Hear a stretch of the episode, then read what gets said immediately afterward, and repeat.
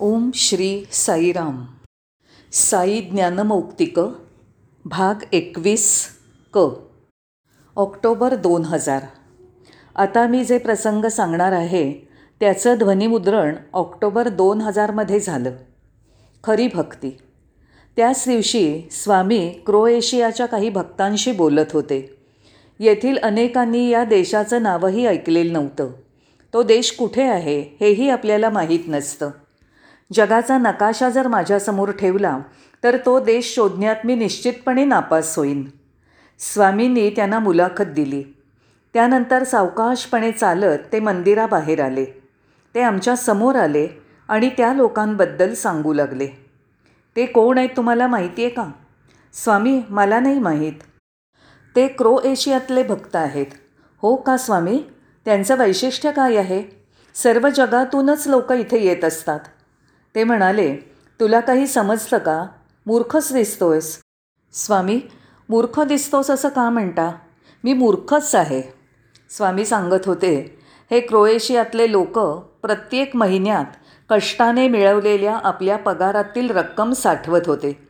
ते खूप लांबनं आलेत आणि त्यांनी त्यासाठी खूप पैसे खर्च केलेत. आणखी एक गोष्ट सांगू का? कोणती स्वामी? भगवान म्हणाले हे क्रोएशियाचे लोक पैसे साठवत आहेत. सर्व अडचणी आणि त्रास सहन करून इकडे येत आहेत हे पाहून एका श्रीमंत माणसाला त्यांना मदत करावीशी वाटली. तो त्यांना म्हणाला तुम्ही काळजी का करता? इतके कष्ट का करता? अनेकांचे पैसे मी देतो. तुम्ही चिंता करू नका. स्वामी किती चांगली गोष्ट आहे ही मी म्हणालो. तू मूर्ख आहेस. का स्वामी? काय झालं? ते क्रोएशियन लोक त्या श्रीमंत माणसाला म्हणाले महाशय आम्हाला तुमचे पैसे नकोत. इथे येण्यासाठी आम्ही पैसे स्वीकारणं हे स्वामींना आवडणार नाही. तेव्हा तुमच्या उदारपणाबद्दल आणि दयाळूपणाबद्दल धन्यवाद. क्रोएशियातील भक्तांच्या भक्तीची ही एवढी उंची. मला इतरांबद्दल माहीत नाही पण मी मान खाली घातली कारण त्या लोकांचा आदरभाव भक्तीची उदात्तता या बाबतीत आपल्यातील बहुतेक लोक त्यांच्या जवळपासही उभे राहू शकणार नाहीत. आम्हाला एक धडा शिकवण्यासाठी स्वामीने हे सांगितलं असावं. प्रत महत्त्वाची संख्या नव्हे. आता दुसरा प्रसंग.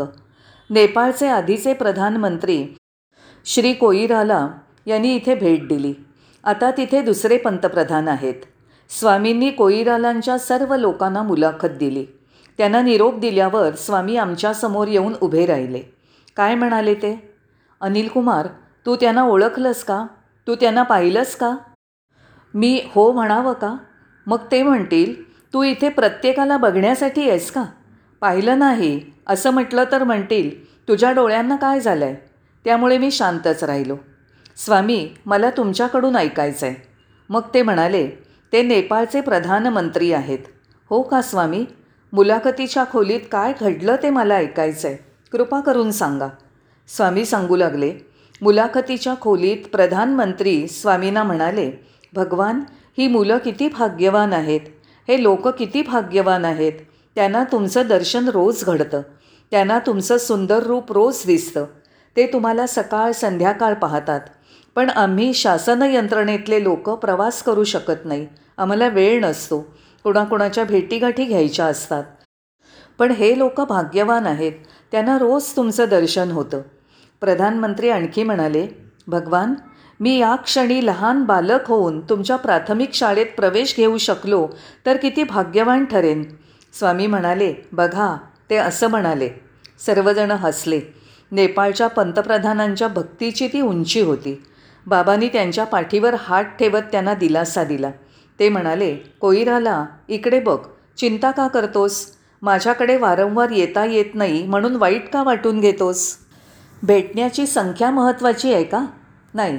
तुझी भावना तुझी ओढ तुझी प्रार्थना वृत्ती स्वामींबद्दलचं प्रेम या गोष्टी भेटीच्या संख्येहून जास्त महत्त्वाच्या आहेत. तुला पूर्णपणे आनंद मिळाला आहे होय ना? तो पुरेसा आहे. त्यानंतर नेपाळचे पंतप्रधान कोईराला यांनी सुपर स्पेशालिटी हॉस्पिटलच्या अभ्यागत पुस्तिकेत लिहिलं हे हॉस्पिटल आणि या देशातील लोक गुरुजींच्या लाभदायक आशीर्वादाचं भाग्य अनुभवत आहेत. मुलाखतीच्या खोलीत स्वामींनी त्यांना विचारलं होतं तू गुरुजी का म्हणतोस? तसं का लिहिलंस? तुझा गुरु कोण? कोईराला म्हणाले स्वामी तुम्ही माझे गुरु आहात पण तुमचा भक्त या नात्याने मी खूप नम्र असायला हवं. मी तुमचं नाव सत्यसाई बाबा असं मोठ्याने म्हणणार नाही आणि लिहिणारही नाही. मी तुम्हाला भगवान स्वामीजी गुरुजी म्हणणार पण तुमच्या नावाने नाही. स्वामी म्हणाले बघा त्याची भक्ती. त्याची भक्ती इतकी मोठी आहे की स्वामींना त्यांच्या नावाने संबोधणं त्यांना आवडत नाही. इथे या महिन्यातील प्रसंगाचं निवेदन समाप्त झालं. केवळ माहिती म्हणजे इन्फॉर्मेशन. ही बदल म्हणजे ट्रान्सफॉर्मेशन घडवून आणू शकत नाही. ऑगस्ट दोन हजारच्या तेलगू सनातन सारथीमध्ये आलेला वृत्तांत. स्वामी हसत होते. ते आपल्या खुर्चीपर्यंत चालत गेले आणि बसले. आता मी कसं विचारणार की स्वामी तुम्ही का हसताय? विचारू शकतो का आपण? त्यामुळे आम्हीही हसायला सुरुवात केली. का ते कुणालाच माहीत नव्हतं. प्रत्येकजण हसत होता. बाबा म्हणाले उद्या एका ग्रहस्थाचं भाषण आहे. विषय आहे माहितीतून परिवर्तनाकडे. Information to transformation. स्वामी हा खूप छान विषय आहे मी म्हणालो. त्यात काही चुकीचं आहे का? काही चूक नाही. मग बाबा म्हणाले माहितीच्याद्वारा परिवर्तन कधीही शक्य नाही. माहिती कधीही परिवर्तन घडवू शकत नाही. उद्या सकाळी याच विषयाबद्दल ते ग्रस्त बोलणार आहेत. ओहो. स्वामी जर माहितीतून परिवर्तन होणार नसेल तर आम्ही परिवर्तन कसं घडवावं? बाबा म्हणाले केवळ अभ्यासातूनच कृतीतून परिवर्तन शक्य आहे माहितीतून नव्हे. ओ आणि अभ्यासाशिवाय माहितीही निरुपयोगी आहे. परिवर्तन तर बाजूलाच राहतं. माहिती तुम्हाला कृतीकडे घेऊन जायला हवी आणि कृती मग परिवर्तन घडवेल भगवान म्हणाले. एकात्मता हेच बळ. आता दुसरा प्रसंग. एका खूप महत्त्वाच्या मुख्यमंत्र्यांना स्वामींनी मुलाखत दिली.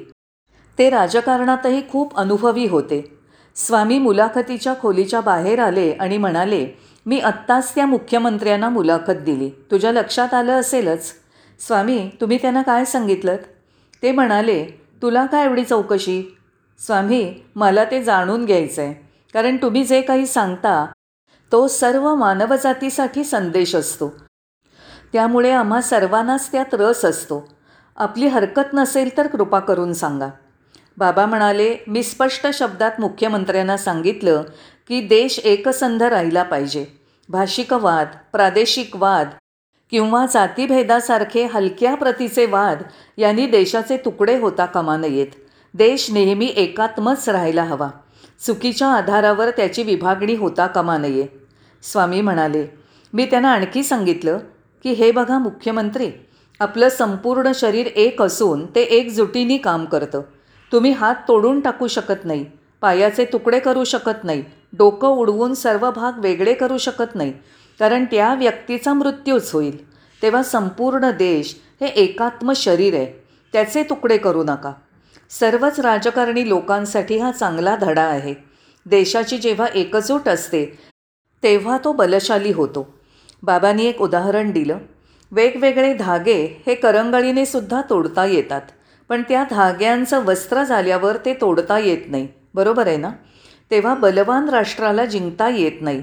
त्याचा पराभव करता येत नाही. एकात्मता हेच बळ आहे. वडीलधाऱ्यांशी कृतज्ञ रहा. आता वळूया पुढच्या प्रसंगाकडे. एका एम बी ए झालेल्या विद्यार्थ्याने भाषण केलं. स्वामीनीच तशी आज्ञा दिली होती. त्यामुळे तो बोलला. त्यानंतर भगवान बाबांनी त्या मुलाबद्दल बोलायला सुरुवात केली. अनिल कुमार तू याला ओळखतोस का? स्वामींनीच जास्त बोलावं असं मला वाटत होतं. मी त्याला रोज बघत होतो पण तशी नीट ओळख नव्हती. मी म्हणालो स्वामी तशी नीट ओळख नाही आहे पण मी त्याला रोज बघतो. स्वामी म्हणाले गेली सतरा वर्ष तो इथे आपल्याबरोबर आहे. प्राथमिक शाळेपासून तो आपला विद्यार्थी आहे. होय का स्वामी? जेव्हा हा मुलगा प्राथमिक शाळेत शिकत होता तेव्हा तो नेहमी आपल्या विद्यापीठाकडे बघायचा. मी मोठा झाल्यावर मला तिथेच शिकायचं आहे मला त्या विद्यापीठात प्रवेश मिळेल ना हे त्याचं स्वप्न होतं. आज तो या विद्यापीठाचा विद्यार्थी आहे. आणि अनिल कुमार आता तो काय करतो माहिती आहे आपण जिथे शिकलो त्या प्राथमिक शाळेकडे तो बघतो. ओ हो स्वामी आता त्याने शाळेकडे का बघावं? आता तर तो विद्यापीठात आहे. तो आता शाळेला विसरला तरी बिघडत नाही. स्वामी म्हणाले तू चुकीचं बोलतोयस. कृतज्ञता बुद्धीने धन्यवादाच्या भावनेने तो बघतोय की याच शाळेत आपण शिकलो. स्वामी म्हणाले लक्षात ठेवा. आपले पालक आईवडील आपली संस्था वडीलधारी माणसं आणि आपल्याला ज्यांनी मदत केली आणि आत्ताचं आयुष्य घडवलं अशा प्रत्येकाशी कृतज्ञ असलं पाहिजे.